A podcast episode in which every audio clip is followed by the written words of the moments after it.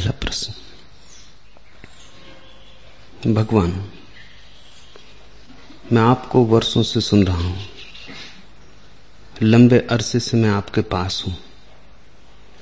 मैंने समय समय पर आपसे कई भिन्न भिन्न वक्तव्य पड़ोसी परस्पर विरोधी वक्तव्य सुने, लेकिन उनके संबंध में कहीं कोई प्रश्न मेरे मन में नहीं उठा। और उनके बावजूद आप मेरी दृष्टि में और मेरे हृदय में सदा सर्वदा एक और अखंड बने रहे। इस पर कुछ प्रकाश डालने की अनुकंपा करें।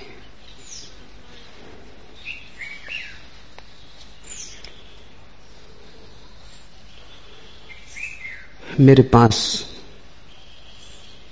दो ढंग से हो सकते हो। एक तो विचार से, बुद्धि से। और एक हृदय से और भाव से।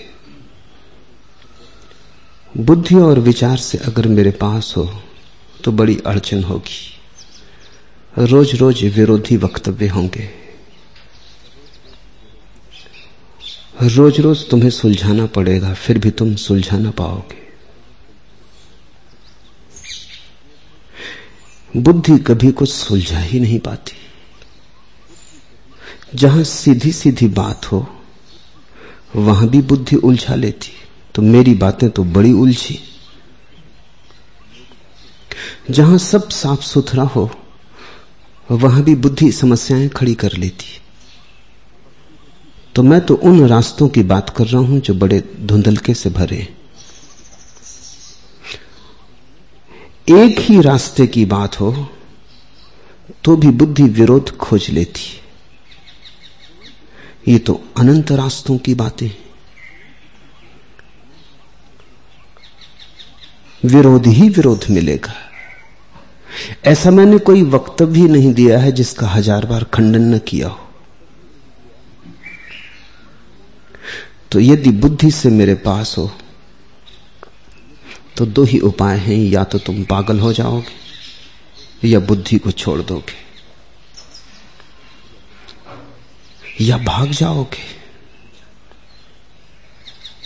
बुद्धि को बचानी है तो मुझे छोड़ना पड़े। मुझे बचाना है तो बुद्धि छोड़नी पड़े। और कोई सौदा, और कोई समझौता नहीं हो सकता। इसलिए बहुत से बुद्धिवादी मेरे पास आते हैं, हट जाते। उनको अपनी बुद्धि ज़्यादा मूल्यवान मालूम होती है।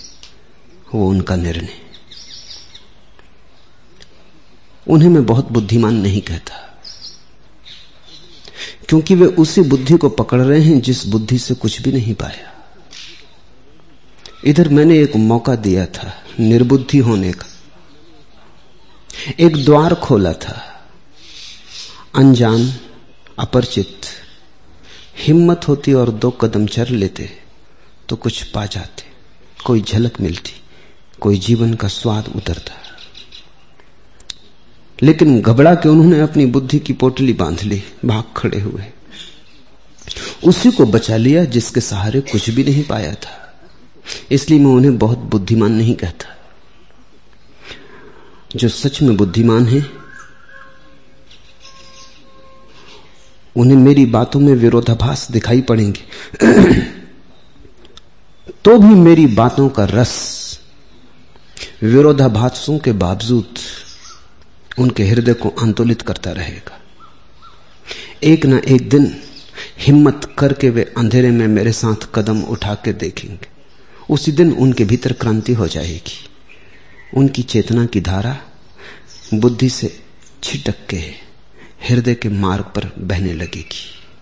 वही एकमात्र क्रांति है। तो जो बुद्धि से मेरे पास आए हैं, या तो रुकना है तो बुद्धि खोनी पड़ेगी।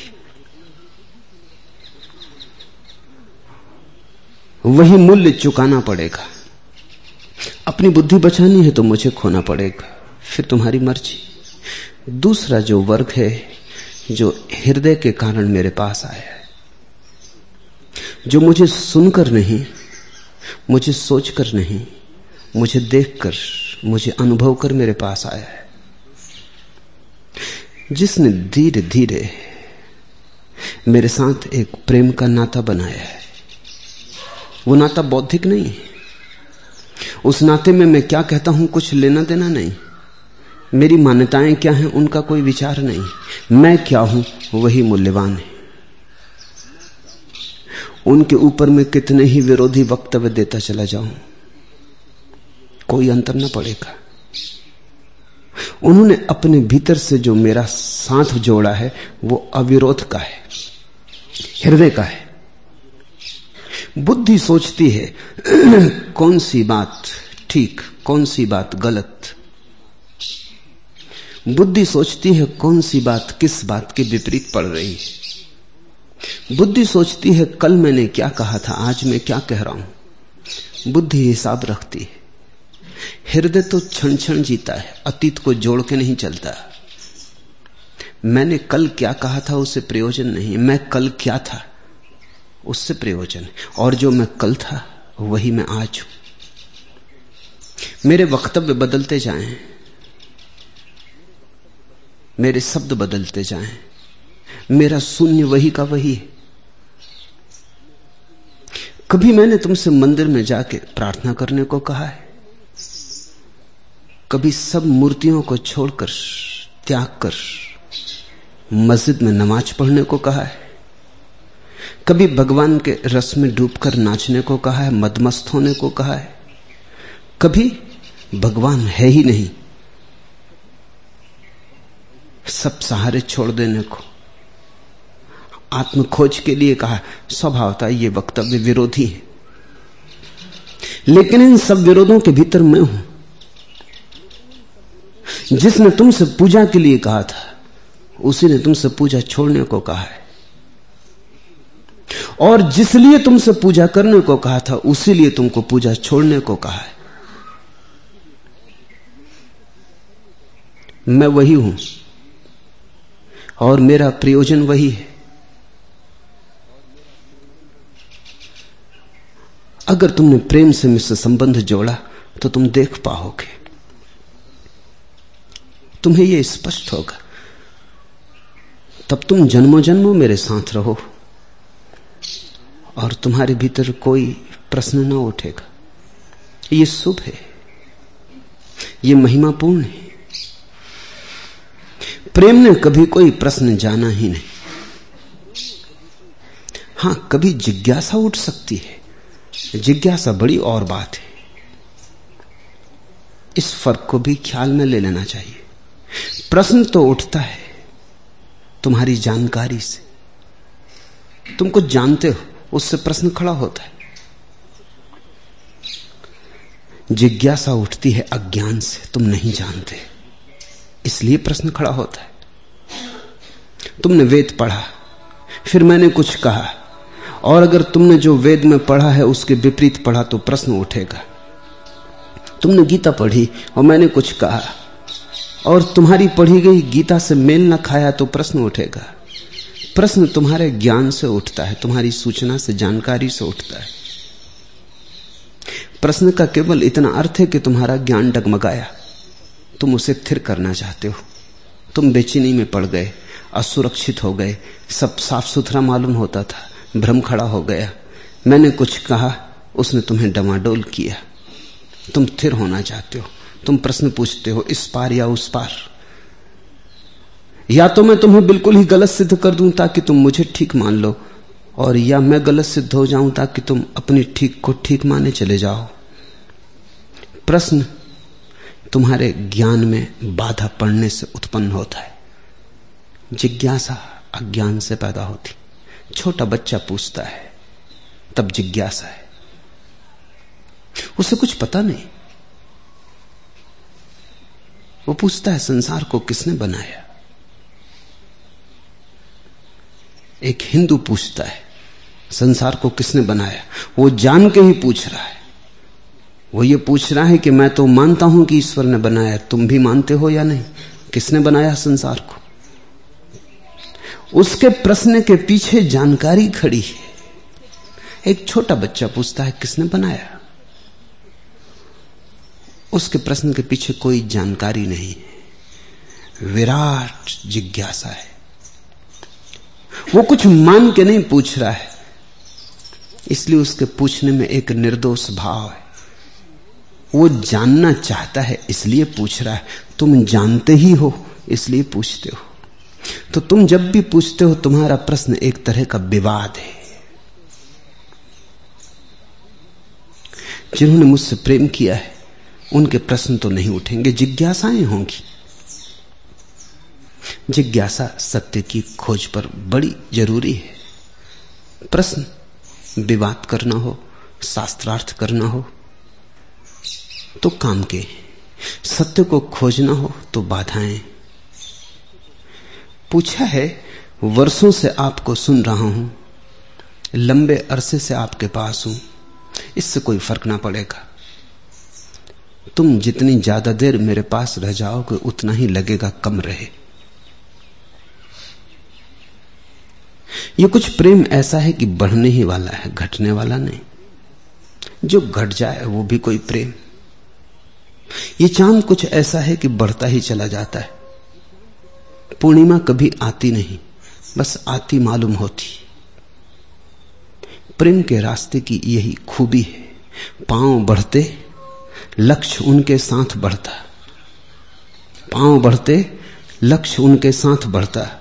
और पल को भी नहीं यह क्रम ठहरता। पाँव मंजिल पर नहीं पड़ता किसी का। प्यार से प्रिय, जी नहीं भरता किसी का। जिससे जी भर जाए वो प्रेम नहीं। जिससे जी भरे ही ना, वही प्रेम है। भर भर के ना भरे। बार बार तुम लगो कि अब लबालब हुए, अब लबालब हुए। जब झांको, तब पाओ कि अभी और जगह रह गई। अभी और भरना है।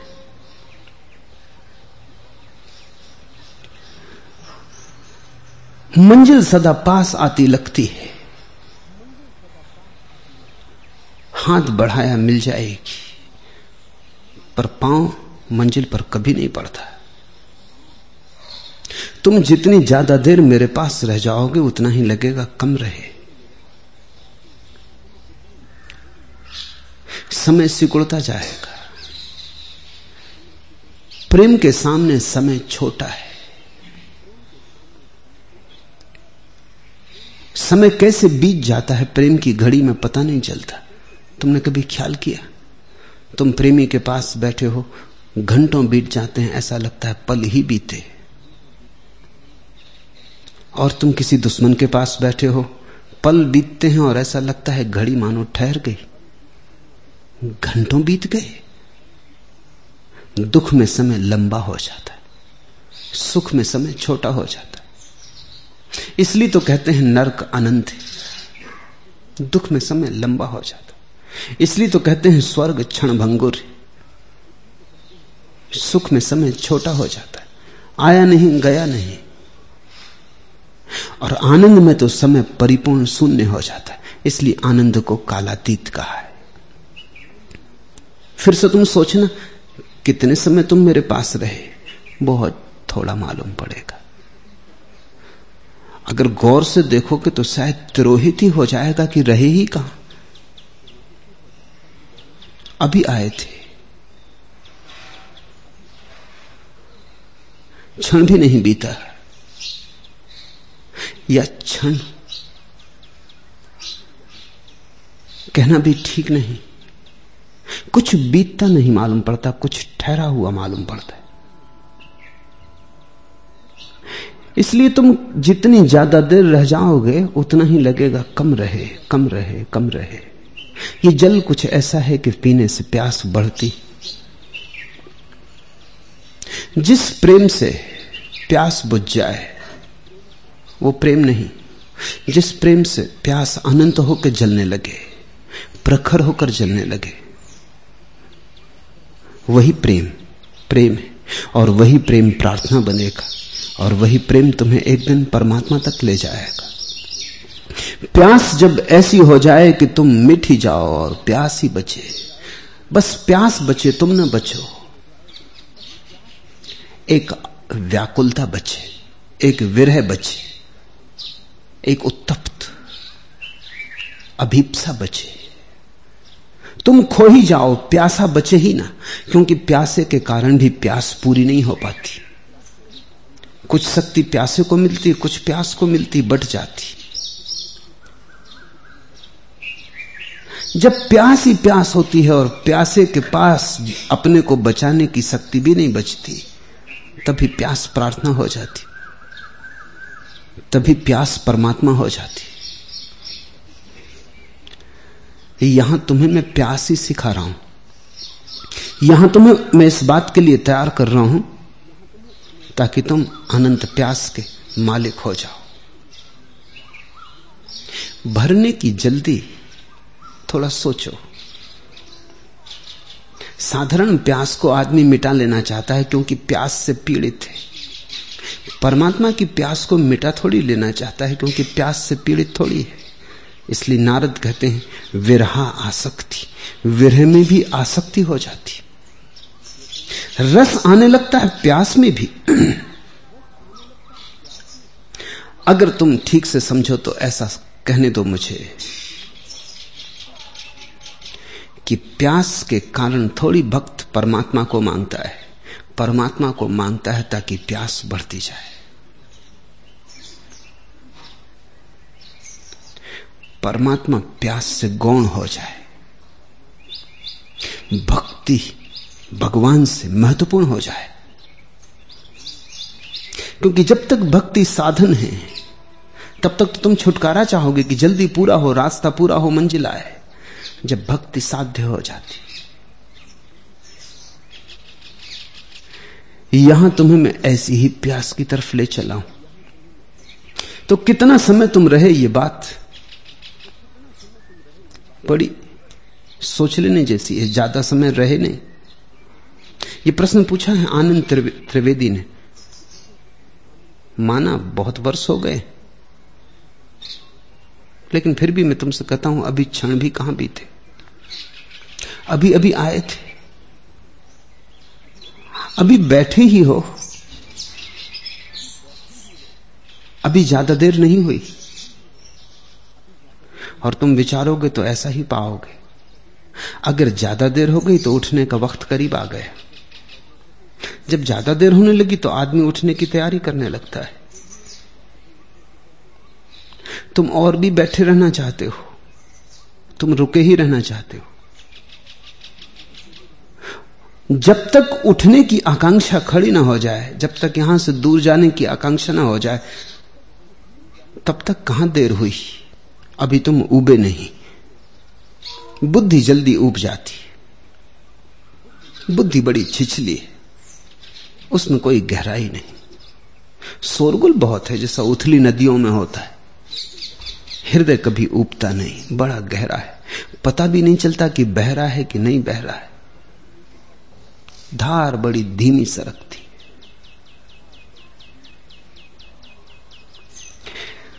पूछा है मैंने समय समय पर आपसे कई भिन्न भिन्न वक्तव्य, परस्पर विरोधी वक्तव्य सुने। लेकिन उनके संबंध में कभी कोई प्रश्न मेरे मन में नहीं उठा। शुभ है, सौभाग्यशाली हो। बड़ा मंगल सूचक है।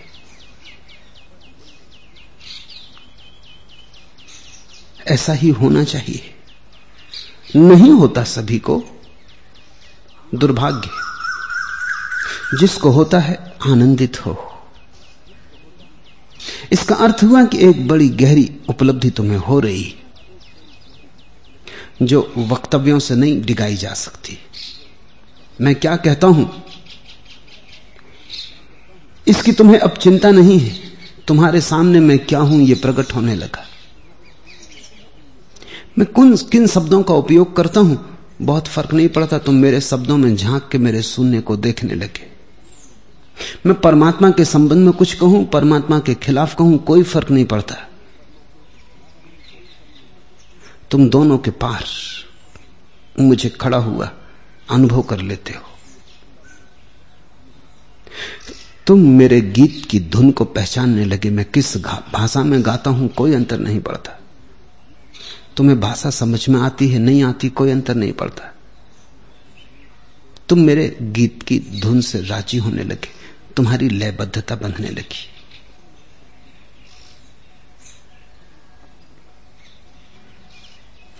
न फलसफी, न मुल्ला से गरज है मुझको। यह दिल की मौत, वो अंदेशा और नज़र का फसाद। पंडित है, मौलवी है, दार्शनिक है, विचारक है। उससे क्या लेना देना? क्योंकि यहाँ तो मरने की कला सिखाई जा रही है। और वो तो सिर्फ़ दृष्टि, मत, विचार का उपद्रव है। पंडित तो केवल शब्दों का जाल है। न फलसफी, न मुल्ला से गरज है मुझको। यह दिल की मौत, धर्म तो दिल की मौत है। यहाँ तो मिटना है। वो अंदेशा और नज़र का फसाद, और वहाँ तो केवल दृष्टिकोण नज़रिए के झगड़े। यहाँ तुम्हें कोई झगड़ा थोड़ी सिखा रहा हूँ। यहाँ तो झगड़ने वाले को कैसे विसर्जित कर दो, यही सिखा रहा हूँ। यहाँ झगड़ा करने वाला कैसे विसर्जित हो जाए, अहंकार कैसे डूब जाए बस उतनी ही बात है। और इसलिए तो सब चिकित्साओं की बात करता हूँ, जिससे हो जाए चलेगा। चिकित्सा से मेरा मोह नहीं इसे तुम समझ लो। तुम्हारी बीमारी मिटनी चाहिए। ऐसे लोग हैं जिनको बीमारी मिटाने की उतनी चिंता नहीं, चिकित्सा से मोह है।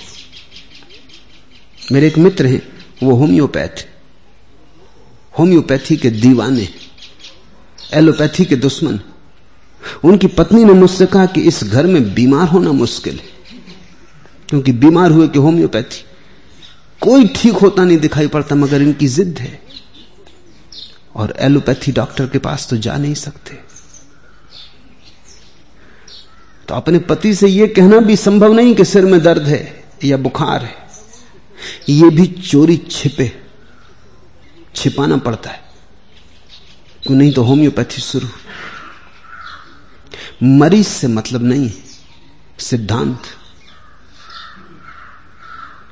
कुछ हैं जो नेचुरोपैथी के दीवाने उन्हें कोई फ़िक्र नहीं। मेरे एक रिश्तेदार उनकी पत्नी मर गई नेचुरोपैथी में। पूरे समय में मौजूद था जब यह घटना घटी। उनको कई बार समझाया। कि तुम इस पत्नी को मारे डाल रहे हो। उपवास। वो कमज़ोर, बीमार, उसको वो उपवास करवा रहे सो मैंने कहा, उपवास कभी ठीक भी हो सकता है, लेकिन इसकी हालत खराब है। पर वो बोले कि हालत इसीलिए खराब है कि शरीर में विषाक्त द्रव्य हो गए। टॉक्सिक उनको निकालना पड़ेगा। उपवास से ही निकल सकते हैं। और एलोपैथी की दवा तो मैं दूँगा नहीं, क्योंकि उसमें तो और जहर है। सिद्धांत मज़बूत, पत्नी सूखती गई। इधर मैं उनसे कहता भी कि पत्नी सूखती जा रही है, हालत उसकी खराब होती जा रही है, पर वो कहते कि जरा देखो तो उसके चेहरे पे कैसी कांति। वो पीली पड़ रही, वो उसको कांति कहते। ऐसा ही तो साधु सन्यासियों के पास लोग जुड़े रहते, उनका चेहरा पीला पड़ता जाता है। और भक्त कहते हैं, कैसा स्वर्ण जैसा तपश्चर्या प्रकट हो रही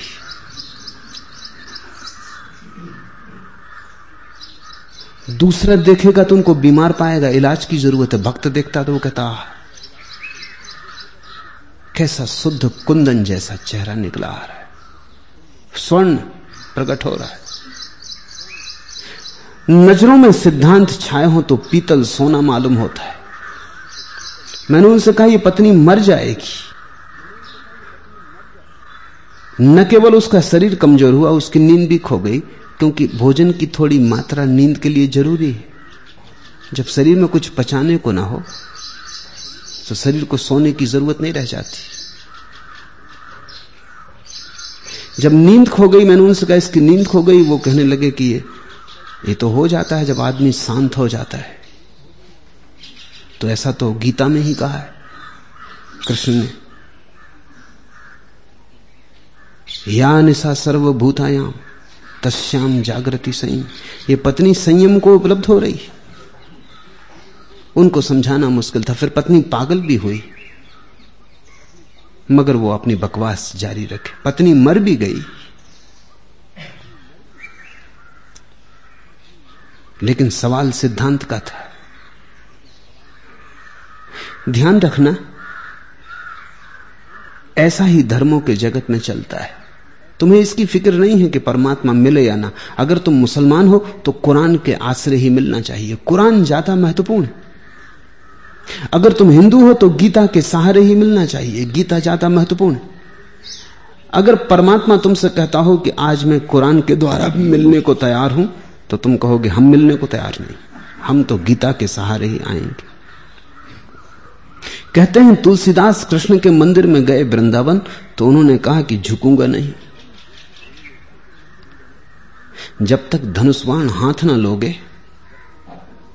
कृष्ण की मूर्ति थी बांसुरी लिए।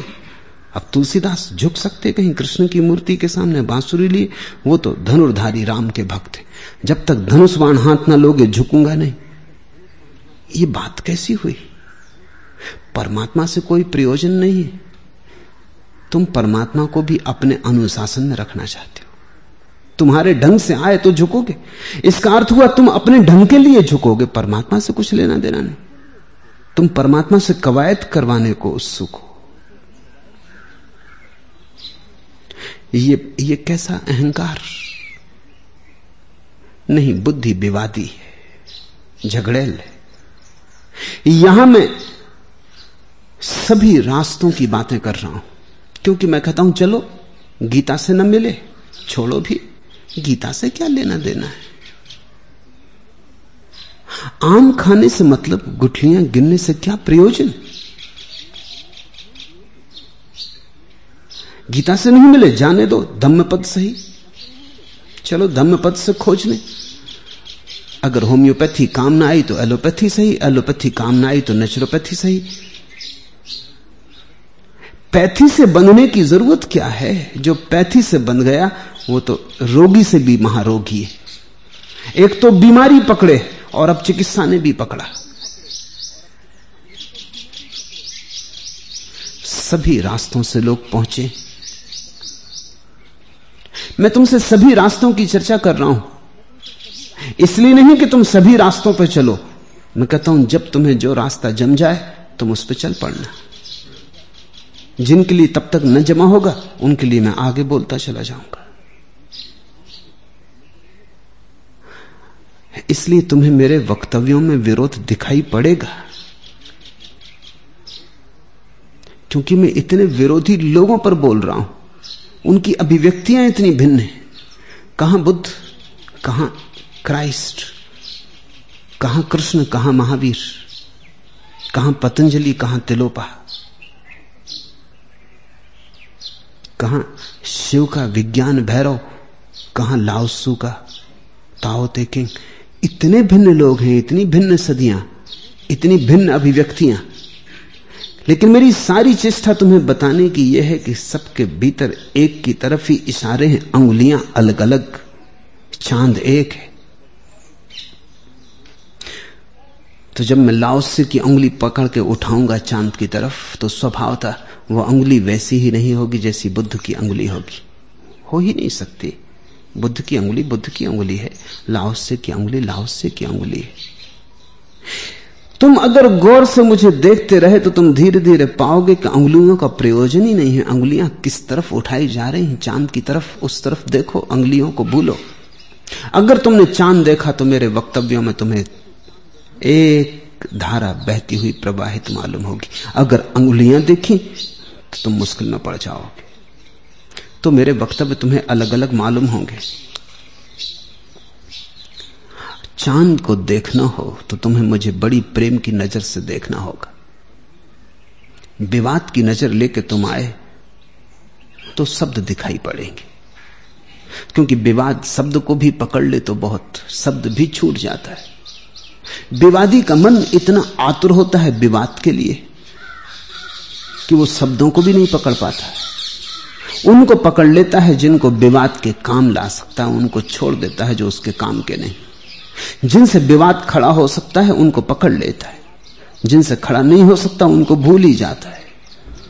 लेकिन अगर तुमने प्रेम से मुझे सुना, जो कि जीवन को देखने का अलग ही अनूठा ही ढंग है अगर तुमने प्रेम से मुझे सुना तो तुम मेरे सारे विरोधों में एक ही संगीत को प्रवाहित होते हुए देखोगे। नदियाँ चाहे पूरब की तरफ़ जा रही हों, चाहे पश्चिम की तरफ़, सब सागर की तरफ़ जा रही कुछ नज़र आता नहीं उसके तस्वर के सिवा, हसरते दीदार ने आँखों को अंधा कर दिया। प्रेम के लिए जो आँख है, बुद्धि के लिए वही अंधापन मालूम होता है। इसलिए बुद्धिमान सदा प्रेम को अंधा कहते रहे तुम प्रेमी से पूछो, प्रेमी बुद्धिमानों को अंधा मानता है। क्योंकि प्रेमी कुछ ऐसा देख लेता है जो बुद्धि देख ही नहीं पाती। कल एक युवा सन्यासी ने मुझसे पूछा कि जब से ध्यान कर रहा हूँ, तब से कुछ ऐसी चीज़ें दिखाई पड़ती हैं, अनुभव आती हैं, कि मुझे डर लगता है कि कहीं मैंने कल्पना तो नहीं कर ली। फूल ज़्यादा रंगीन दिखाई पड़ते हैं, कहीं मैं कल्पना तो नहीं कर रहा हूँ। वृक्ष ज़्यादा हरे मालूम पड़ते हैं, ताजे और नहाए मालूम पड़ते हैं, कहीं मैं कल्पना तो नहीं कर रहा हूँ, क्योंकि वृक्ष तो ये वही है, न इन्होंने कोई स्नान किया है, न कोई ताजगी आ गई। उस युवक की चिंता स्वाभाविक है। भीतर मन साफ़ हो रहा है। तो बाहर भी चीज़ें साफ़ होने लगी। मैंने कहा, घबराना मत। अगर डर गए और ऐसा सोच लिया और मान ली बुद्धि की बात की, ये तो कल्पना का जाल है। तुमने सपने देखने शुरू कर दिए। तो जो द्वार खुलता था, जो पर्दा हटता था, रुक जाएगा। ये तो बुद्धि ने सदा ही कहा है। एक कवि को फूल में उतना दिखाई पड़ता है जितना किसी को दिखाई नहीं पड़ता। एक छोटे बच्चे को सागर के तट पर, कंकड़ पत्थर में, सीपी संख में इतना दिखाई पड़ता है जितना किसी को दिखाई नहीं पड़ता। कंकड़ पत्थर भर लेता है, खीसे में जो भी रंगीन मिला। माँ बाप कहे चले जाते हैं कि फेंको, बोझ हुआ जा रहा है ये घर ले जाके क्या करोगे? बच्चा छोड़ता भी है तो भी आँख में आँसू आ जाते। ये जो बड़े बूढ़े हैं, इनको अगर हीरे जवाहरात होते तो ये भी भर लेते। अभी इनको ये पता ही नहीं रहा, ये भूल ही गए भाषा कि इस बच्चे को अभी कंकड़ पत्थरों में भी हीरे दिखाई पड़ते हैं। अभी हर रंगीन पत्थर कोहनूर है। अभी इसकी आँखें धुंधली नहीं पड़ी, अभी साफ़ है। अभी इसे सीपी संख में खजाने दिखाई पड़ते अभी इसकी बुद्धि मंद नहीं हुई। अभी प्रतिभा ताजी ताजी है अभी अभी परमात्मा के घर से आया है। अभी नज़र साफ़ है, अभी धूल नहीं जमी, अभी अनुभव का कचरा इकट्ठा नहीं हुआ। लेकिन जल्दी ही बड़े बूढ़े इसे समझा देंगे कि कंकड़ पत्थर हैं, छोड़ो। और दूसरे कंकड़ पत्थरों की दौड़ पर लगा देंगे, जिनमें उनको मूल्य दिखाई पड़ता है। जब तुम फिर से प्रेम में पड़ते हो तो फिर तुम्हें बच्चे की आँख मिलती। जब तुम प्रेम में पड़ते हो तो तुम्हें कवि की आँख उपलब्ध होती, तुम्हें रहस्यवादी संत की आँख उपलब्ध होती। तो अगर तुम मेरे प्रेम में हो तो ही मेरे पास भी हो ध्यान रखना।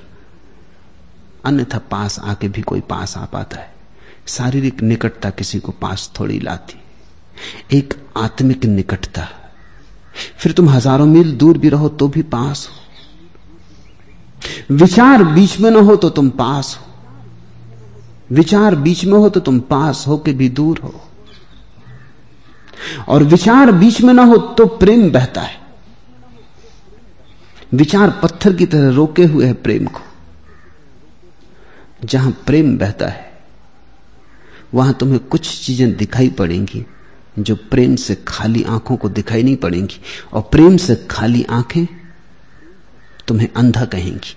तुम उससे बेचैन मत होना। उनके लिए यह वक्तव्य स्वाभाविक है। बुद्धिमान तुम्हें पागल कहेंगे। सदा से उन्होंने कहा है, जब बुद्ध के पास लोग आके हज़ारों की संख्या में संन्यास्त होने लगे तो लोगों ने कहा, पागल हो गए। इस आदमी ने लोगों को पागल किया।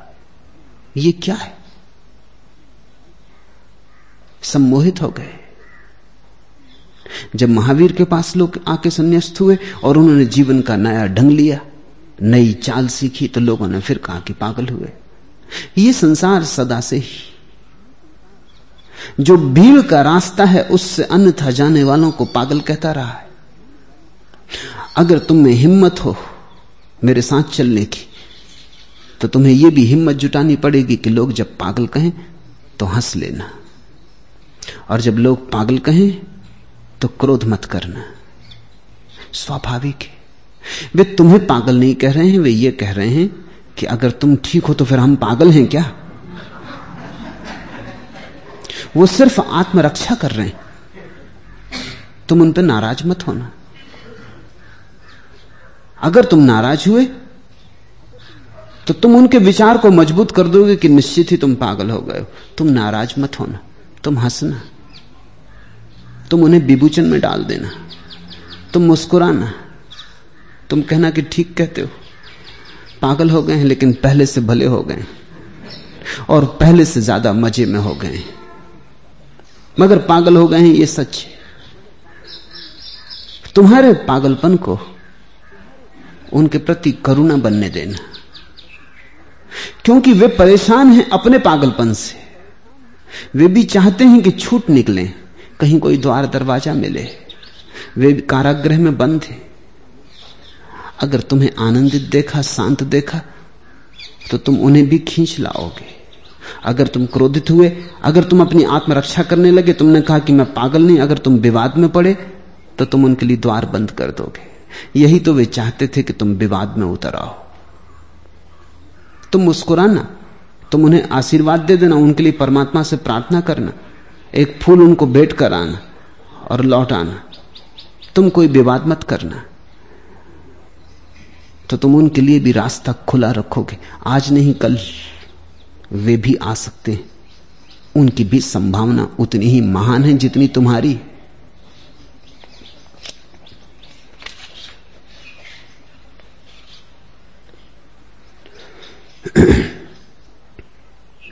समय समय पर आपसे कई भिन्न भिन्न वक्तव्य, परस्पर विरोधी वक्तव्य सुने, लेकिन उनके संबंध में कहीं कोई प्रश्न मेरे मन में नहीं उठा, और उनके बावजूद आप मेरी दृष्टि में हृदय में सदा सर्वदा एक और अखंड बने रहे। उन विरोधी वक्तव्यों के बावजूद अगर तुम्हारे हृदय में बना रहा तो ही बने रहने में कुछ सार है। अगर मैं तुम्हें तर्कयुक्त लगूं तुम्हारे बंधे बंधाए तर्क की सीमा में बंधा हुआ लगूं फिर तुम मुझसे राज़ी हो जाओ। तो वो दोस्ती कुछ बहुत गहरी नहीं। वो केवल विचार का नाता है। वो नाता कभी भी टूट सकता है। मेरे विचार बदल जाएँ या तुम्हारे बदल जाएँ, वो टूट जाएगा। और विचार तो रोज बदलते रहते विचार का कोई भरोसा विचार पे भरोसा तो ऐसे है जैसे कुछ न किसी ने सागर की लहरों पर भवन बनाने की आकांक्षा की। विचार तो बड़े चंचल मन तो मौसम सा चंचल है। सबका होकर भी न किसी का। अभी सुबह का, अभी शाम का, अभी रुदन का, अभी हँसी का। मन तो मौसम सा चंचल है। मन के सहारे अगर तुम मेरे साथ रहे तो ज़्यादा देर चलना ना होगा। ये दोस्ती थोड़ी देर की रहेगी, रास्ते पर दो राहगीर मिल गए, फिर मेरा रास्ता अलग हो गया, फिर तुम्हारा रास्ता अलग हो गया। मिले थोड़ी दूर को साथ चल लिए, फिर बिछुड़ गए। प्रेम ऐसी कुछ बुनियाद है कि शाश्वत हो सकता है, मृत्यु भी उसे मिटाती नहीं। जीवन तो उसे डगमगा ही नहीं सकता, मौत भी उसे नहीं डगमगा पाती।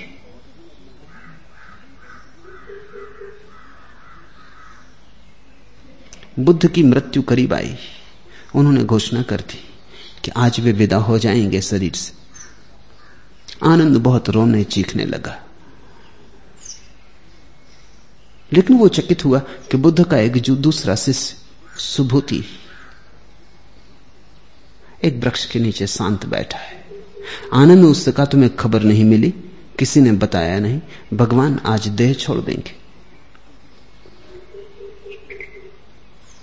तुम रो नहीं रहे, तुम होश में हो, तुम्हारी आँखें गीली नहीं, फिर कभी मिलन ना होगा, फिर कभी उनके ये सदवचन सुनने को न मिलेंगे, फिर कौन सिखाएगा ये सदधर्म? शास्तक खोया जाता है। सुभूति ने कहा, जिस शास्ता से मेरा संबंध है, उसके खोने का कोई उपाय नहीं।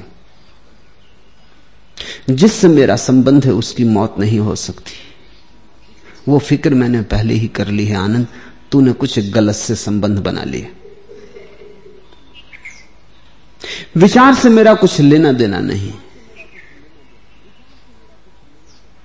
मेरा संबंध गहरा है विचार से।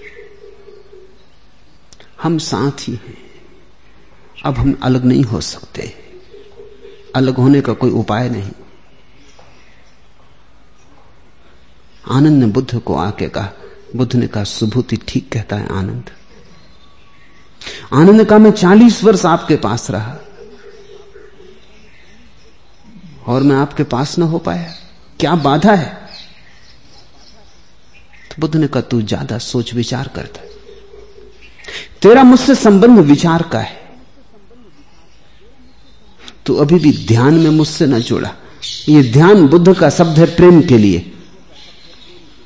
कहो ध्यान, कहो प्रेम।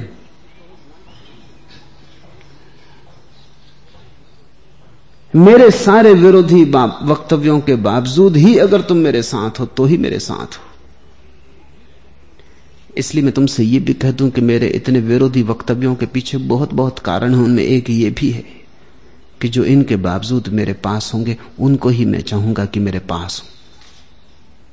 जो इनके कारण हट जाएँगे, उनकी बड़ी कृपा। उनके पास होने का कोई मूल्य न था। भीड़ बढ़ाने से तो कोई प्रयोजन नहीं। वे समय ही खोते, अपना भी, मेरा भी। वे जगह ही भरते। अच्छा हुआ, हट गए। दो तरह के लोग हैं। सभी जीवन की घटनाएँ दो हिस्सों में बटी होती हैं। मेरे करीब हज़ारों आने वाले लोगों में जब पुरुष मेरे पास आते तो कहते हैं, आपके विचार हमें अच्छे लगते। इसलिए आपसे नाता बनाते। स्त्रियाँ जब मेरे पास आती हैं, वो कहती हैं, आप हमें अच्छे लगते, इसलिए आपके विचार भी अच्छे लगते। और ऐसा स्त्री पुरुष का विभाजन बहुत साफ़ सुथरा नहीं है। बहुत से पुरुष हैं, जो स्त्रियों जैसे हृदयवान हैं। बहुत सी स्त्रियाँ हैं, जो पुरुषों जैसी बुद्धिमान है। बुद्धि कहती है, विचार अच्छे लगते, इससे आपसे लगाव है। हृदय कहता है, आपसे लगाव है, इसलिए विचार भी अच्छे लगते। अब थोड़ा सोचो, जो विचार के कारण मुझसे लगाव बनाया है, कल अगर विचार ठीक ना लगे। और ऐसे में हज़ारों मौके लाता हूँ जब विचार ठीक नहीं लगते। मेरे पास बहुत से गांधीवादी लोग थे। फिर मैंने उनसे छुटकारा चाहा। गांधी से कुछ लेना देना ना था। लेकिन गांधीवादियों के कारण गांधी के विपरीत बोला। वो भाग गए। जो उसमें से बच गए उन्होंने सबूत दिया कि उनका नाता मुझसे है। मेरे पास जब मैं गांधी के विपरीत बोला तो सारे मुल्क के समाजवादी, साम्यवादी, उनकी भीड़ बढ़ने लगी। कम्युनिस्ट जो मुझे कभी सुनने ना आए थे, वो आने लगे।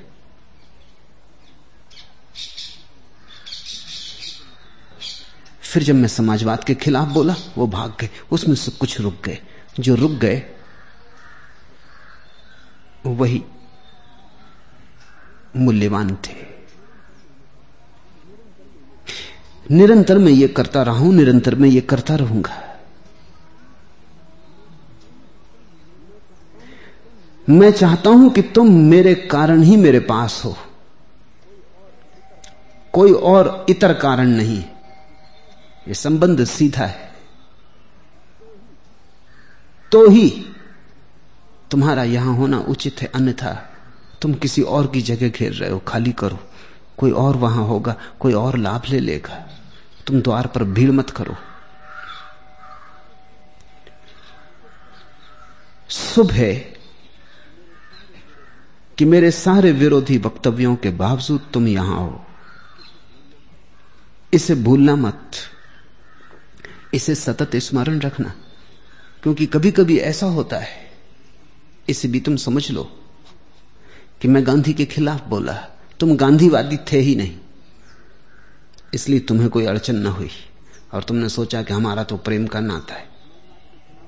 मैं समाजवाद के खिलाफ बोला, तुम समाजवादी कभी थे ही नहीं।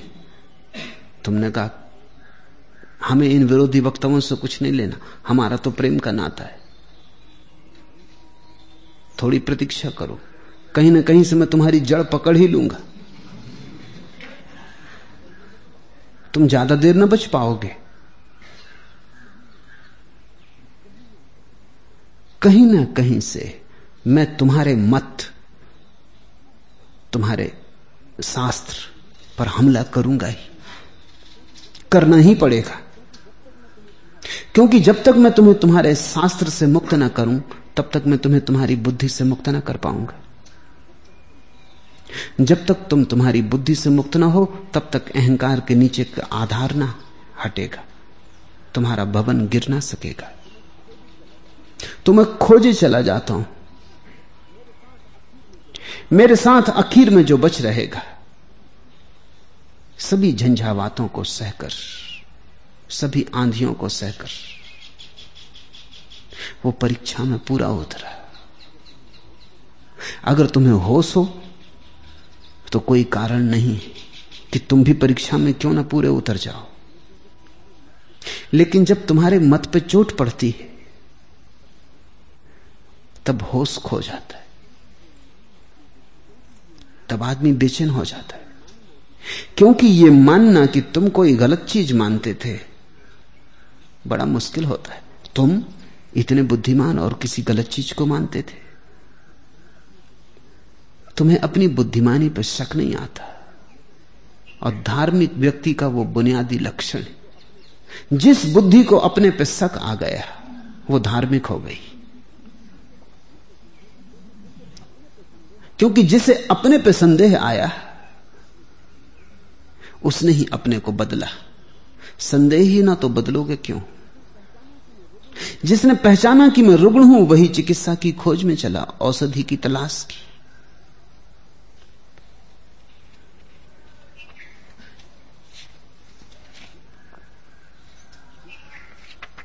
दूसरा प्रश्न। प्रसिद्ध मनोवैज्ञानिक एरिक फ्राम ने कहा है कि मनुष्य के मन में झाँक कर देखने के बाद मुझे आश्चर्य होता है कि मनुष्य समाज में मैत्री, प्रेम और दयादान के कृत्य भी होते हैं।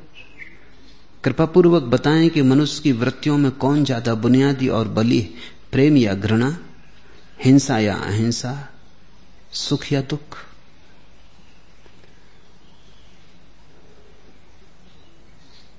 इस तरह सोचना है कि कौन ज़्यादा बलवान है। प्रथम से ही गलत प्रश्न उठा लेना है। और अगर गलत प्रश्न पूछ लिया तो फिर उत्तर गलत होते चले जाते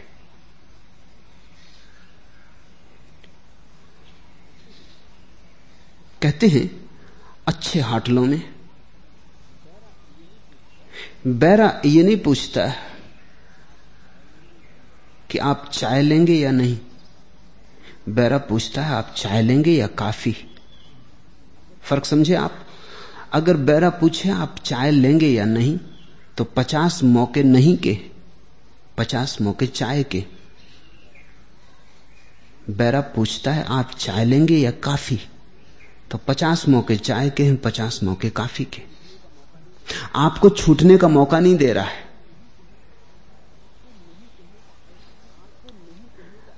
आपको नहीं कहने का अवसर नहीं दे रहा है। इसलिए पश्चिम में तो विक्रेताओं को प्रशिक्षित किया जाता है कि ग्राहक से कैसी बात करनी, क्या कहना। क्योंकि तुम्हारे कहने पर उसका उत्तर निर्भर करेगा। अगर तुम खुद ही पचास परसेंट ना कहने का अवसर दे रहे हो तो तुम काहे के विक्रेता? तुमने आधी दुकान तो बर्बाद कर दी। आधा काम तो तुमने धंधा खराब ही कर लिया।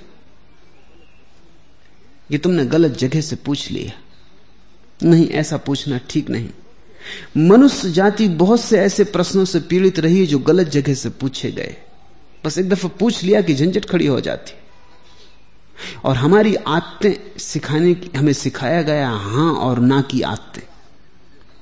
अंधेरा और उजेला। रात और दिन, मौत और ज़िंदगी हम दो हिस्सों में बांट के देखते ज़िंदगी दो हिस्से में बटी नहीं है। ज़िंदगी तो सतरंगी है। इंद्रधनुष जैसी है।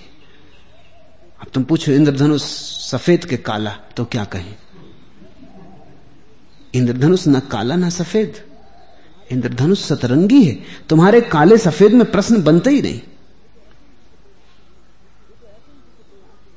ये तो ऐसे ही जैसे कोई आदमी तुमसे पूछे कि हाँ और ना में जवाब दे दें। अपनी पत्नी को अब भी पीटते हैं या नहीं? अगर कहो हाँ तो उसका मतलब अभी भी पीटते हैं। अगर कहो नहीं तो उसका मतलब पहले पीटते थे। उसने छोड़ा ही नहीं अवसर। यह भी हो सकता है कि आप पीटते ही ना हो। प्रश्न पूछा जाता है कि अहिंसा या हिंसा? प्रेम या घृणा, क्रोध या करुणा, ये जीवन को बांटने का गलत ढंग है। जीवन सतरंगा है। हाँ और नहीं में बटा हुआ नहीं, हाँ और नहीं के बीच बहुत सी सीढ़ियाँ हैं। सीढ़ी दर सीढ़ी। यहाँ बहुत मात्राएँ हैं। यहाँ ऐसी भी जगह है जहाँ ना घृणा, न न प्रेम। उपेक्षा। उपेक्षा भी है। और यहाँ ऐसी भी घड़ियाँ हैं जहाँ घृणा भी और प्रेम भी, दोनों साथ साथ मनस्वित कहते हैं, तुम जिसको प्रेम करते हो, उसी को साधारणता घृणा भी करते हो। इसलिए तो पति पत्नी के इतने झगड़े चलते। जिससे प्रेम, उसी से घृणा। अब तुम उनसे कहो, इतना झगड़ा चलता है तो छोड़ ही क्यों नहीं देते? तुम बात ही गलत कर रहे हो। प्रेम भी है, छोड़ तो सकते ही नहीं। न छोड़ सकते हैं, न साथ रह सकते पति पत्नी का संबंध, ऐसा संबंध है कि बिना भी नहीं रह सकते और साथ भी नहीं रह सकते। पत्नी दूर चली जाती तो याद आती है, पास चली आती है तो छुटकारे की कामना पैदा होने लगती है। अगर तुम जीवन को सीधा सीधा देखो, लेकिन अगर तुमने गणित से बाँध लिया, तुमने कहा कि बात सीधी साफ़ करो, अगर पत्नी से लगाव है तो ठीक, साथ रहो। अगर लगाव नहीं तो छोड़ दो, बात खत्म करो। काश ज़िंदगी इतनी सीधी सीधी होती। ऐसा अंधेरे उजेले की तरह ज़िंदगी बटी होती। बटी नहीं है, ज़िंदगी बड़ी। मिश्रित है। तुम अगर किसी से पूछो ठीक ठीक कहो, प्रेम या घृणा? तो वो भी कहेगा, वो कहेगा, पक्का करना मुश्किल। कभी घृणा भी होती, कभी प्रेम भी होता। सुबह घृणा होती, शाम प्रेम हो जाता। खोजने से पता चला है कि प्रेम और घृणा एक ही सिक्के के दो पहलू इसलिए गलत प्रश्न से शुरुआत हम ना करें।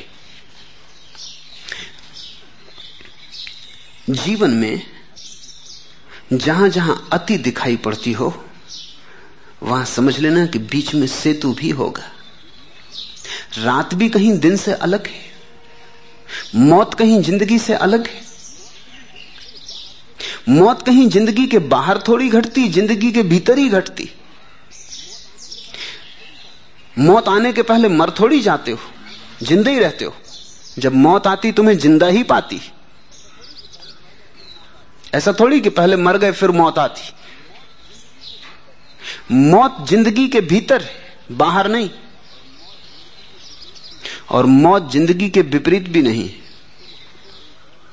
क्योंकि तुम हटते हो तो किसी के लिए जगह खाली करते हो, कोई और ज़िंदा हो पाता है। बूढ़ा मरता है तो बच्चा पैदा हो पाता है। पुराने पत्ते गिर जाते हैं तो नए पत्ते निकल आते पुराने पत्ते न गिरे तो नए पत्ते न निकलेंगे। तुम थोड़ा ऐसा सोचो, तुम्हारे बुज़ुर्ग अगर न मरते तो तुम नहीं हो सकते थे।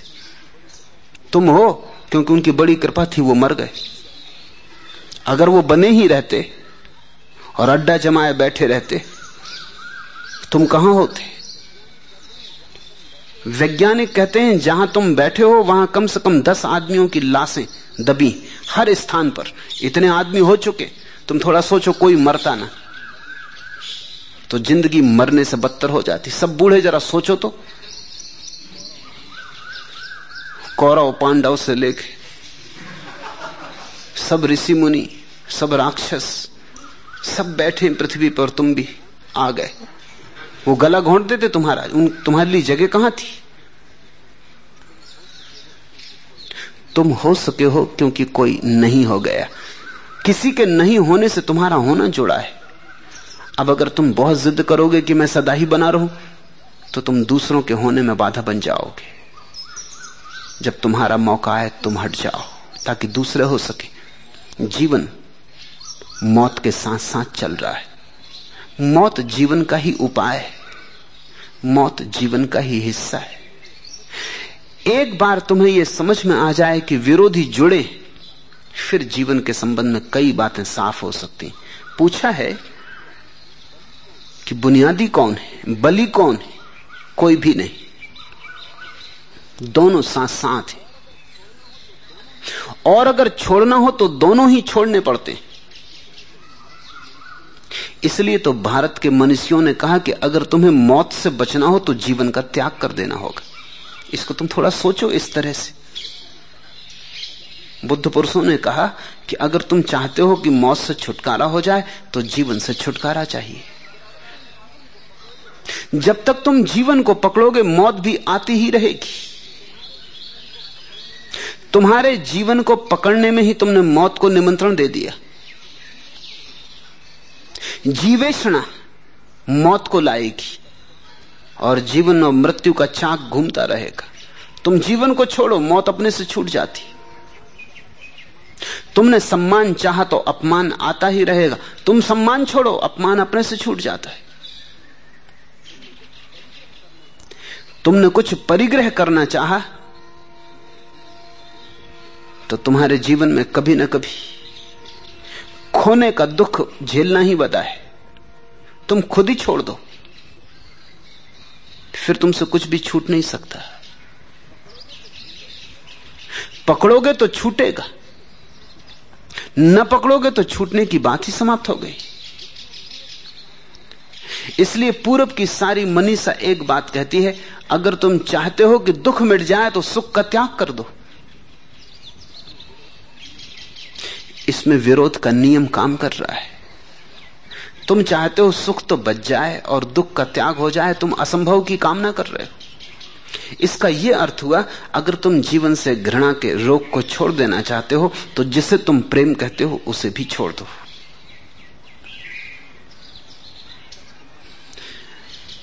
तब तुम्हारे जीवन में एक निष्कलुषता आएगी, जिसमें न तो प्रेम होगा, जिसे तुम प्रेम कहते हो, वो नहीं होगा। जिसे तुम घृणा कहते हो, वो भी नहीं होगी। कुछ नई ही गंध होगी, कुछ नई ही बात होगी। तुम्हारी भाषा में कहीं भी ना आ सके ऐसी कुछ बात होगी। अनिर्वचनीय कुछ होगा, अव्याख्य कुछ होगा। कुछ नए शब्द खोजने पड़ेंगे। इसलिए हम बुद्ध को प्रेमी नहीं कह सकते, क्योंकि प्रेम तो बिना घृणा के हो नहीं सकता। इसलिए हमने उनको करुणावान कहा। जरा सा शब्द अलग किया। लेकिन करुणावान भी कहना क्या ठीक है? क्योंकि करुणा भी क्रोध के बिना नहीं हो सकती। मैं तुमसे यह कह रहा हूँ कि बुद्ध के लिए तुम्हारी भाषा का कोई भी शब्द लागू नहीं हो सकता। क्योंकि जो भी शब्द तुम उपयोग करोगे, उससे विपरीत को भी स्वीकार करना पड़ेगा। तुम बुद्ध को त्यागी नहीं कह सकते, क्योंकि त्यागी वो तभी हो सकते हैं जब भोगी हो। तुम उनको ज्ञानी भी नहीं कह सकते, क्योंकि ज्ञानी वो तभी हो सकते हैं जब अज्ञानी भी हो।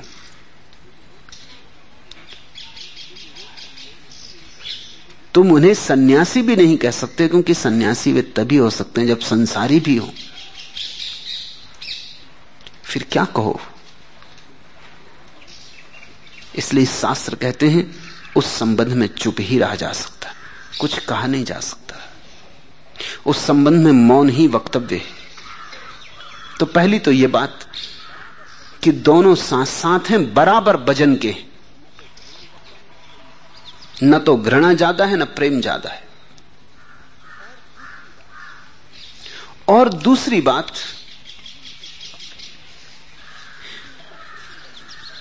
जीवन के प्रतिपल में स्थिति बदलती रहती।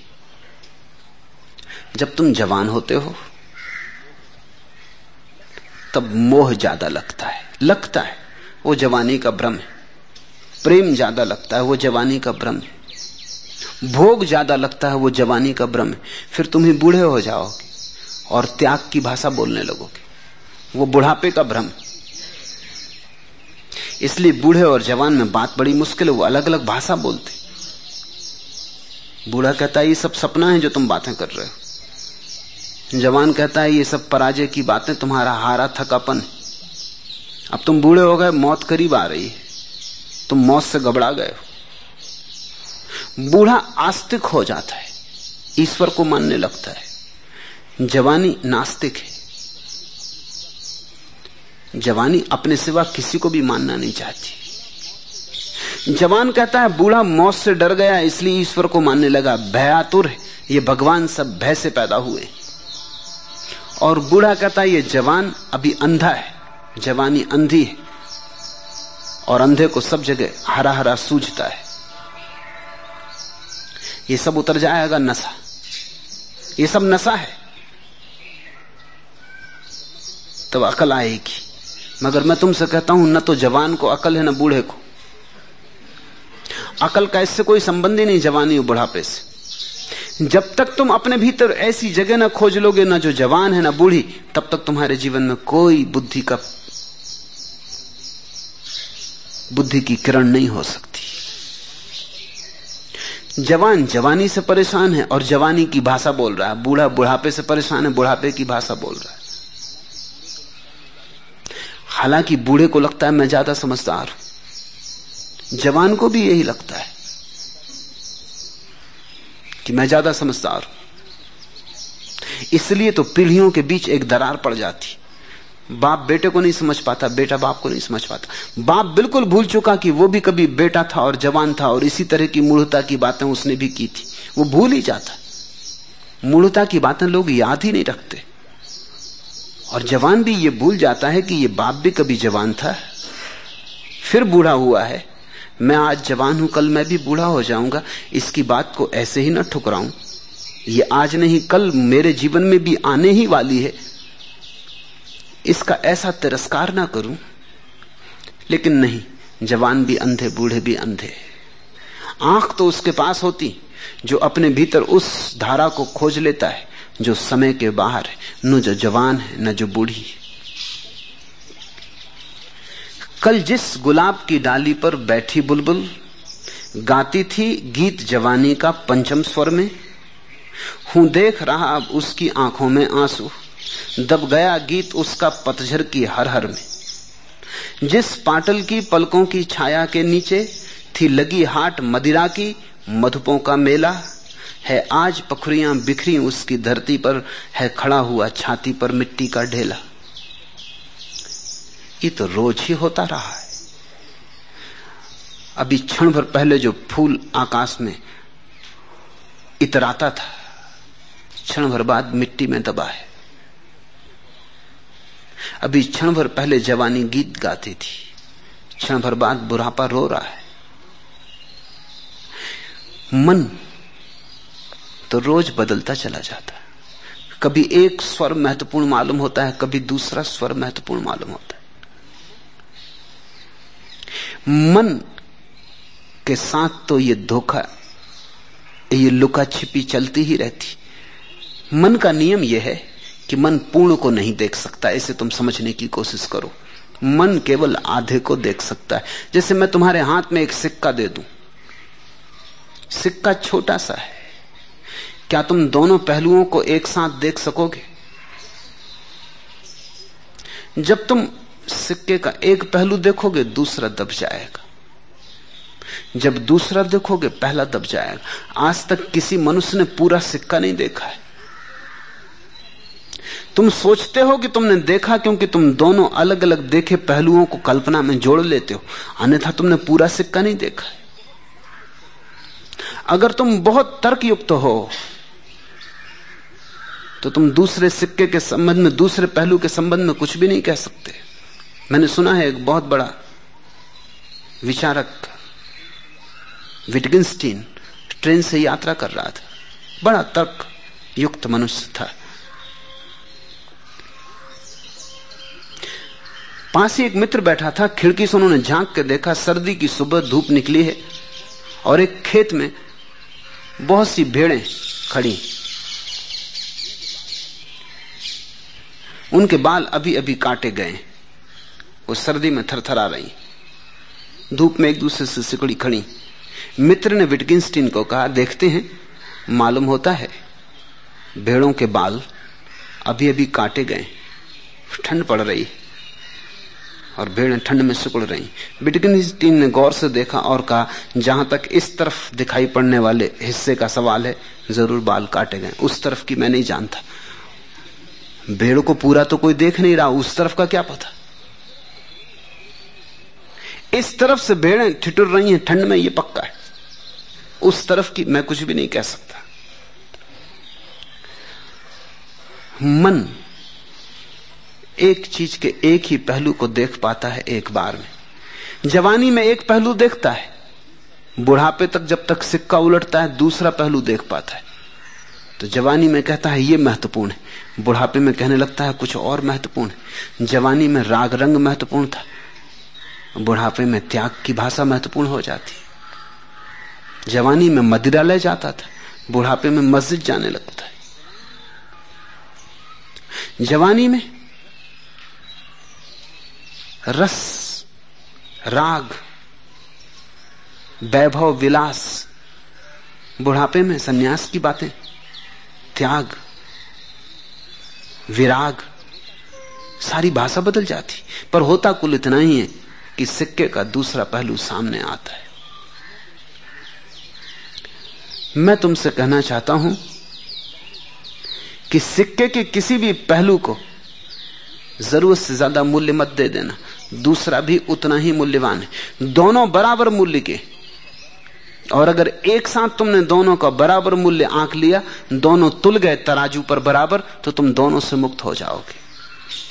उस व्यक्ति को ही मैं सम्यक ज्ञान को उपलब्ध कहता हूँ, जिसने मन के सारे विरोधों को साथ रख के देख लिया, और जिसने चुनाव करना बंद कर दिया, और जिसने कहा यह पूरा मन ही लुका छिपी एक सामने आता है, दूसरा छिप जाता है, फिर हम धोखे में पड़ जाते जो धोखे में नहीं पड़ता, जो दोनों को देखकर, दोनों के विरोध को देखकर दोनों का अनिवार्य सत्संग देखकर दोनों से छुटकारा पा लेता है। द्वंद से जो मुक्त हो जाता है, द्वैत से दुई से जो मुक्त हो जाता है, वही परम शाश्वतता में ठहरता है, वही स्वभाव को उपलब्ध होता है।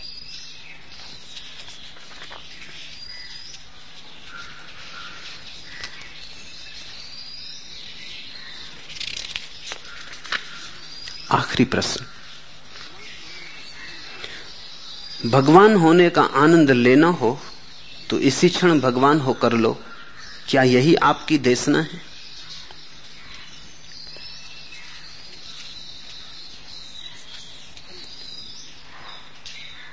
कल भ्रांति आज ही सत्य है। आने वाला क्षण भी आएगा या नहीं, कोई भी कह नहीं सकता। जो आ गया है, बस वही आ गया है। कल पर छोड़ कैसे सकते हो? कल है कहाँ? कल रात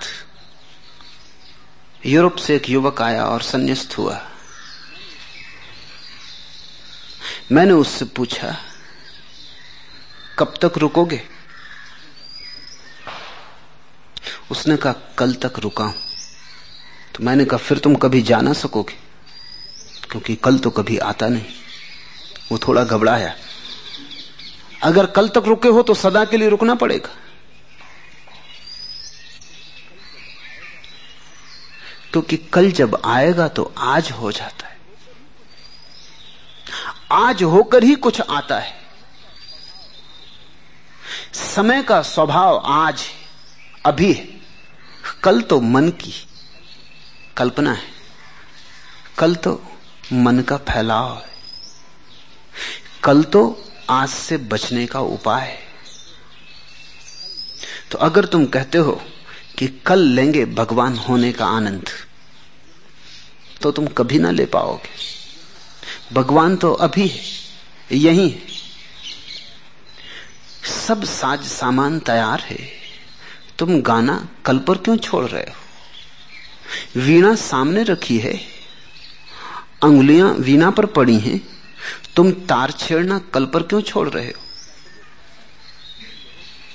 क्या तुम्हें पक्का है? यह हो सकता है वीणा कल भी हो, तुम ना हो।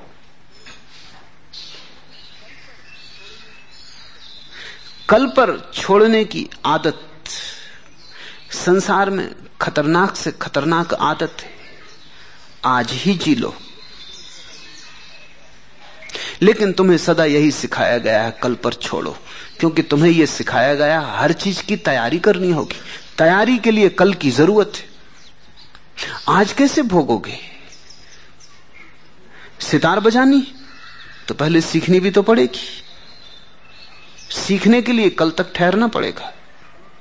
गीत गाना है तो कंठ को साधना भी तो पड़ेगा। आवाज़ को व्यवस्था तो देनी होगी तो कल की ज़रूरत पड़ेगी। मगर मैं तुमसे कहता हूँ, भगवान को भोगने के लिए कुछ भी तैयारी की ज़रूरत नहीं। जो बिना तैयारी उपलब्ध है, वही भगवान है। जो तैयारी से मिलता है, उसका नाम ही संसार है।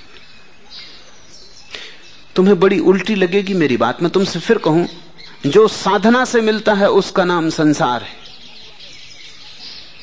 जो मिला ही हुआ है, उसका नाम भगवान है। संसार के लिए कल की ज़रूरत है, समय की ज़रूरत है, भगवान के लिए कोई ज़रूरत नहीं। यह गीत कुछ ऐसा है कि कंठ को साधना नहीं, बस गाना है। यह स्वर कुछ ऐसा है कि कोई प्रशिक्षण नहीं लेना।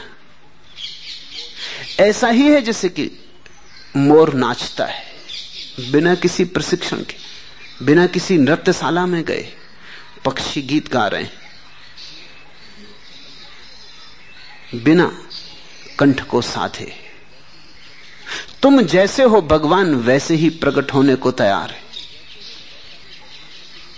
तुम जैसे हो, वैसा ही भगवान ने तुम्हें स्वीकारा है।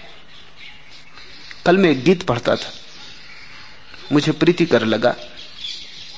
यह बाविकार मुकफ्फिर यह फलसफी सायर बहुत बुलंद फिजाओं में फड़फड़ाते चमन के फूल हवा का खिराम, गुल की चटक, हर एक ज़िंदा मसरत से खौफ खाते हैं।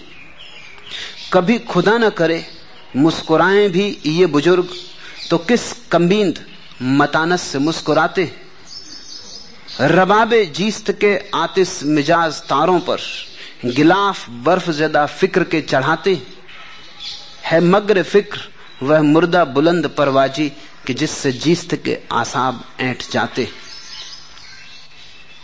दार्शनिक, पंडित, पुरोहित, विचारक, शास्त्रज्ञ, बड़ी ऊँची हवाओं की बातें करते हैं, बड़े ऊँचे आसमानों की बातें करते हैं। लेकिन वो बातें उन आसमानों में कभी उड़ते नहीं। ज़िंदगी उनकी ज़मीन पर सरकती हुई पाओगे। बातें आकाशों की।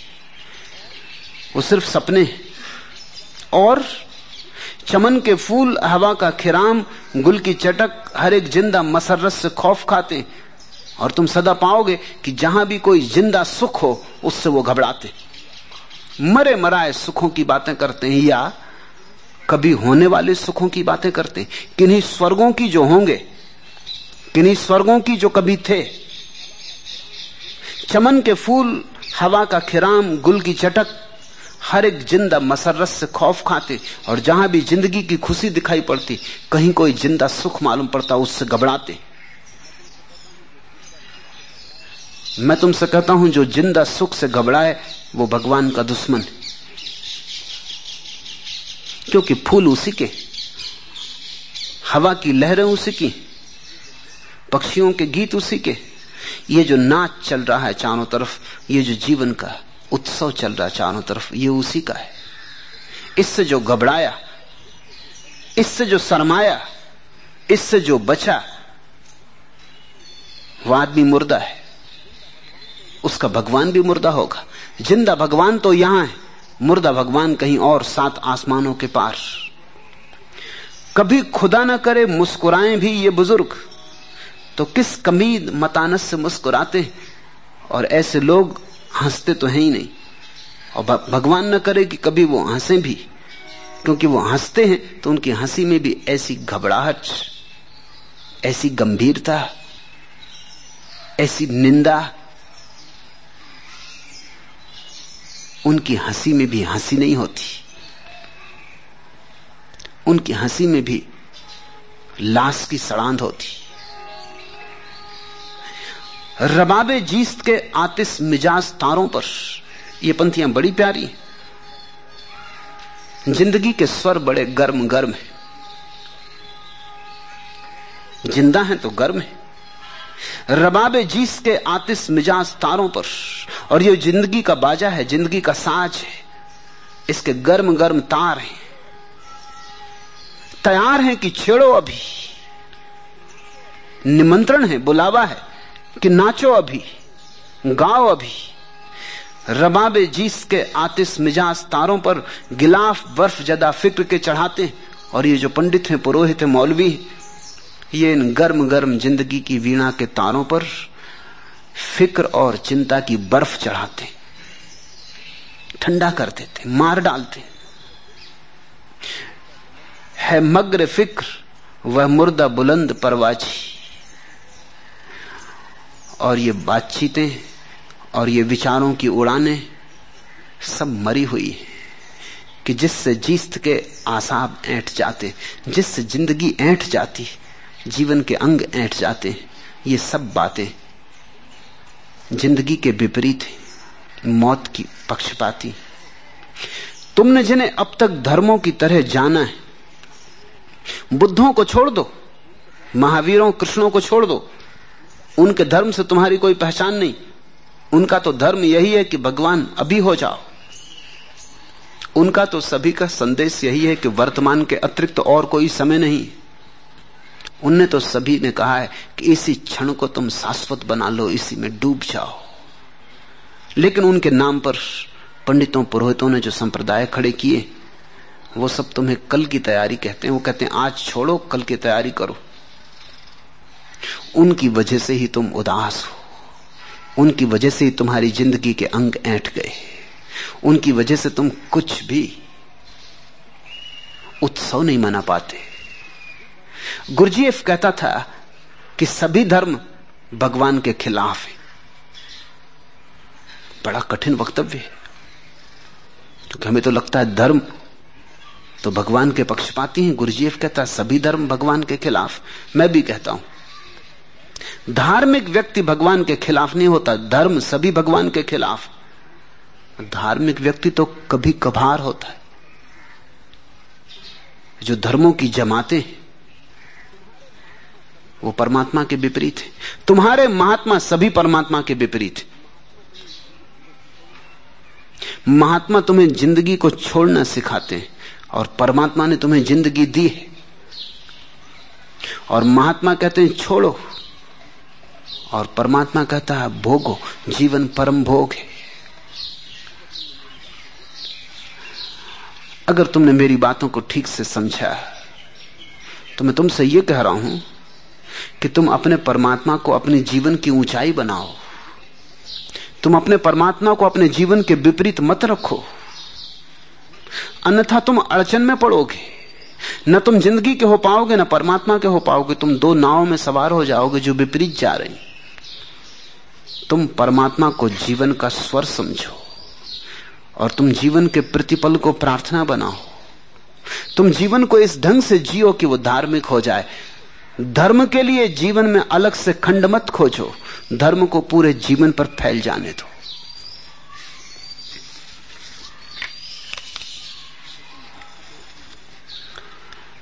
लेकिन दुखी लोग हैं जो दुख को पकड़ते वो जीवन में सब तरह का दुख का आयोजन करते। पहले धन के नाम पर दुखी होते, पद के नाम पर दुखी होते, फिर किसी तरह इनसे छुटकारा होता है तो भगवान के नाम पर दुखी होते, लेकिन दुख की आदत उनकी छूटती नहीं। तुझको मस्जिद है, मुझको मैखाना, वाइजा अपनी अपनी किस्मत है। कुछ हैं जो ज़िंदगी को मधुशाला बना लेते जिनकी ज़िंदगी एक उत्सव होती, महोत्सव। एक अहिर्निश आनंद। और कुछ हैं जो ज़िंदगी को मस्जिद बना लेते। चर्च, उदास, मुर्दा। मरघट का हिस्सा मालूम पड़ता है, जीवन का नहीं। अपनी अपनी किस्मत। वाइजा अपनी अपनी किस्मत। है धर्मगुरु अपनी अपनी किस्मत। है तुम धर्मगुरु बनने की चेष्टा में मत पड़ना। तुम धार्मिक होने की फ़िक्र छोड़ो। तुम परमात्मा के उत्सव को अंगीकार करो। जो जीवन में मिला है, उसे इतनी गहराई से भोगो कि उसकी भोग की गहराई में तुम्हें सब जगह से परमात्मा के दर्शन होने लगे। भोजन भी करो तो ऐसे अहोभाव से। कि उपनिषद के वचन सत्य हो जाएँ, अन्नम ब्रह्म। सौंदर्य को भी देखो तो इतने अहोभाव से कि सभी सौंदर्य उसी की सौंदर्य की झलक लाने लगे। उठो तो उसमें, बैठो तो उसमें, चलो तो उसमें, जागो तो उसमें, सो तो उसमें, परमात्मा ही तुम्हारा लिबास हो जाए। वो तुम्हें घेरे रहे। तो ही मैं कहता हूँ, तुम धार्मिक हो पाओगे। धार्मिक होना 24 घंटे का काम है, इसमें छुट्टी का उपाय नहीं। इसमें रविवार का दिन भी नहीं आता।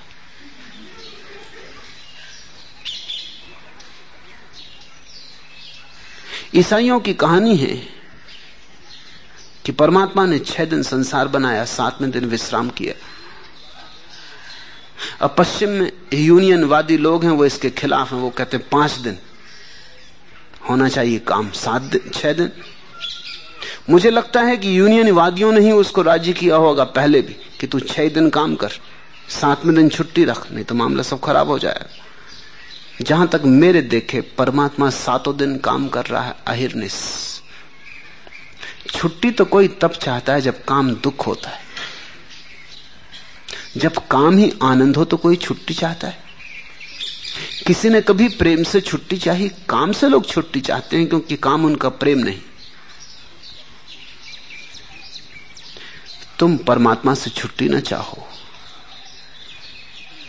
तब तो एक ही उपाय है कि तुम जो करो, वो परमात्मा को ही निवेदित हो, समर्पित हो। तुम जो करो, उसमें ही प्रार्थना की गंध समाविष्ट होने लगे। प्रार्थना की धूप तुम्हारे जीवन को चारों तरफ़ से घेर ले, सुवासित कर दे।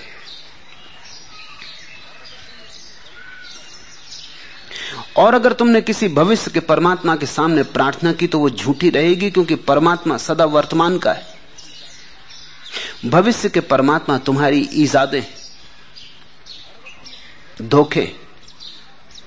और अगर तुमने किसी भविष्य के परमात्मा के सामने प्रार्थना की तो उस प्रार्थना में मस्ती ना होगी। मस्ती तो केवल अभी हो सकती तेरा इमाम बेहजूर, तेरी नमाज़ बेसरूर, ऐसी नमाज़ से गुजर, ऐसे इमाम से गुजर। न तो तुम्हारी प्रार्थना में मस्ती है, न तुम्हारी प्रार्थना में परमात्मा है। ऐसी नमाज़ से गुजर, ऐसे इमाम से गुजर तेरा इमाम बेहजूर, तेरी नमाज़ बेसरूर। प्रार्थना को मस्ती बनाओ। अच्छा हो, मैं ऐसा कहूँ, मस्ती को प्रार्थना बनाओ। नाचो, गाओ। इसी क्षण यह हो सकता है। परमात्मा कब से तुम्हारी प्रतीक्षा कर रहा है? और कब तक प्रतीक्षा करवाओगे? निश्चित ही यही मेरी देशना है कि अगर भगवान को जीना हो तो अभी। न जीना हो तो साफ़ कहो कि हम जीना ही नहीं चाहते। कल पर क्यों टालते हो? कम से कम ईमानदार तो रहो। इतना ही कहो कि हमें लेना देना नहीं। हमें प्रसन्न नहीं होना, हमें आनंदित नहीं होना, हमें दुखी रहना। होश से दुखी रहो। कम से कम सच्चे तो रहोगे। और जो होश से दुखी है, ज़्यादा दिन दुखी नहीं रह सकता। आज नहीं कल पहचाने का कि मैं ये क्या कर रहा हूँ। एक महा अवसर मिला था गमाए दे रहा हूँ। जहाँ कमल के फूल ही फूल खिल सकते थे, वहाँ कांटे ही कांटे बनाए ले रहा हूँ। नहीं, तुम्हारी तरकीब यह है कि तुम कहते हो, नहीं, होना तो है प्रसन्न, लेकिन कल। कल के बहाने आज तुम दुखी हो लोगे। तुम कहोगे, आज तो कैसे खुश हो सकते हैं? कल होंगे। आज तो दुख में है, सो बिता लेंगे किसी तरह। गुजार लेंगे किसी तरह। लेकिन आज के ही गुजरे होने से तो कल निकलेगा। अगर आज दुख में गया तो कल सुखी नहीं हो सकता। इसी दुख से तो आएगा। इसी दुख पर तो बुनियाद पड़ेगी। इसी दुख पर तो कल का मंदिर खड़ा होगा। यही ईंटें तो कल के मंदिर को बनाएँगी जिनको तुम आज का क्षण कह के गंवा रहे हो। इसलिए मैं तुमसे कहता हूँ, आज ही मंदिर बना लो। मंदिर बना ही है। तुम आज ही प्रार्थना कर लो। कल को कल पर छोड़ो। जीसस का बहुत प्रसिद्ध वचन है, कल कल की चिंता स्वयं कर लेगा। तुम आज जी लो। धार्मिक व्यक्ति में उसी को कहता हूँ, जिसने वर्तमान में जीने को ही एकमात्र जीवन बना लिया। फिर उसे परमात्मा को खोजने नहीं जाना पड़ता। सूफी फकीर अल हिल्लाज मंसूर ने कहा है कि इसमें भी क्या लुत्फ कि हम परमात्मा को खोजने जाएँ। ऐसे भी ढंग है कि वो खोजता हुआ आता है। मैं तुम्हें ऐसा ही ढंग दे रहा हूँ कि वो तुम्हें खोजता हुआ आए। ये भी कोई मज़े की बात है कि तुम खोजते फिरो उसे। खोजोगे भी कहा? उसका कोई पता, ठिकाना भी तो नहीं। तुम अगर उत्सव में जियो तो वो तुम्हें खोज लेगा। वो उत्सव का संग साथी है। वो उत्सव को प्रेम करता है। इसलिए तो इतने फूल हैं, इतने गीत हैं, इतने चाँद तारे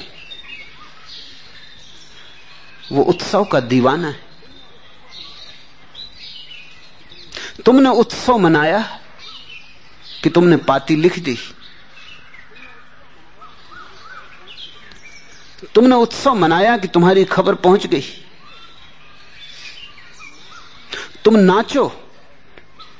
नाच की ही गहराई में तुम अचानक पाओगे, उसके हाथ तुम्हारे हाथ में आ गए, वो तुम्हारे साथ नाच रहा है। पर नाच में ही पाया जा सकता है।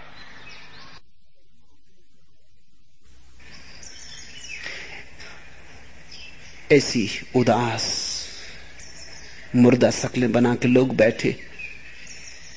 परमात्मा भी झिझकता है। उसके साथ होने का एक ही ढंग है कि तुम नाचो। नाच की ही एक गति, एक भाव भंगिमा है, जहाँ तुम तुरोहित हो जाते हो और वो नाचने लगता है।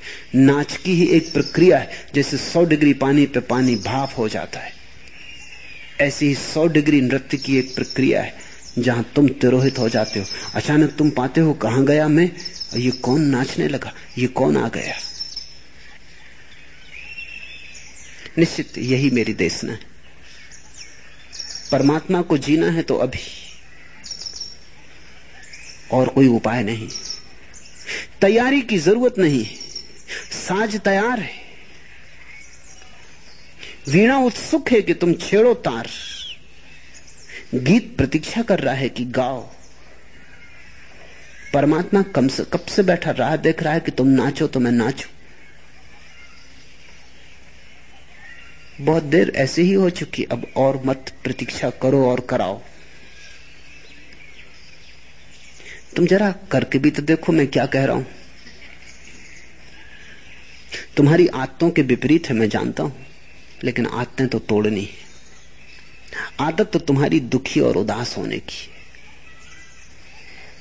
आदत लेकिन तोड़नी तोड़े ही टूटेगी। टूटते टूटते ही टूटेगी। और अगर बात समझ में आ जाए तो इसी क्षण छलांग लगा के तुम आदत के बाहर हो सकते हो। थोड़ा मौका दो। इस दृष्टि को भी थोड़ा मौका दो। इस क्षण से ऐसे जियो जैसे कि परमात्मा साथ है भीतर है। एक ढंग से तुम जी के दे, देख लिए हो कुछ पाया नहीं।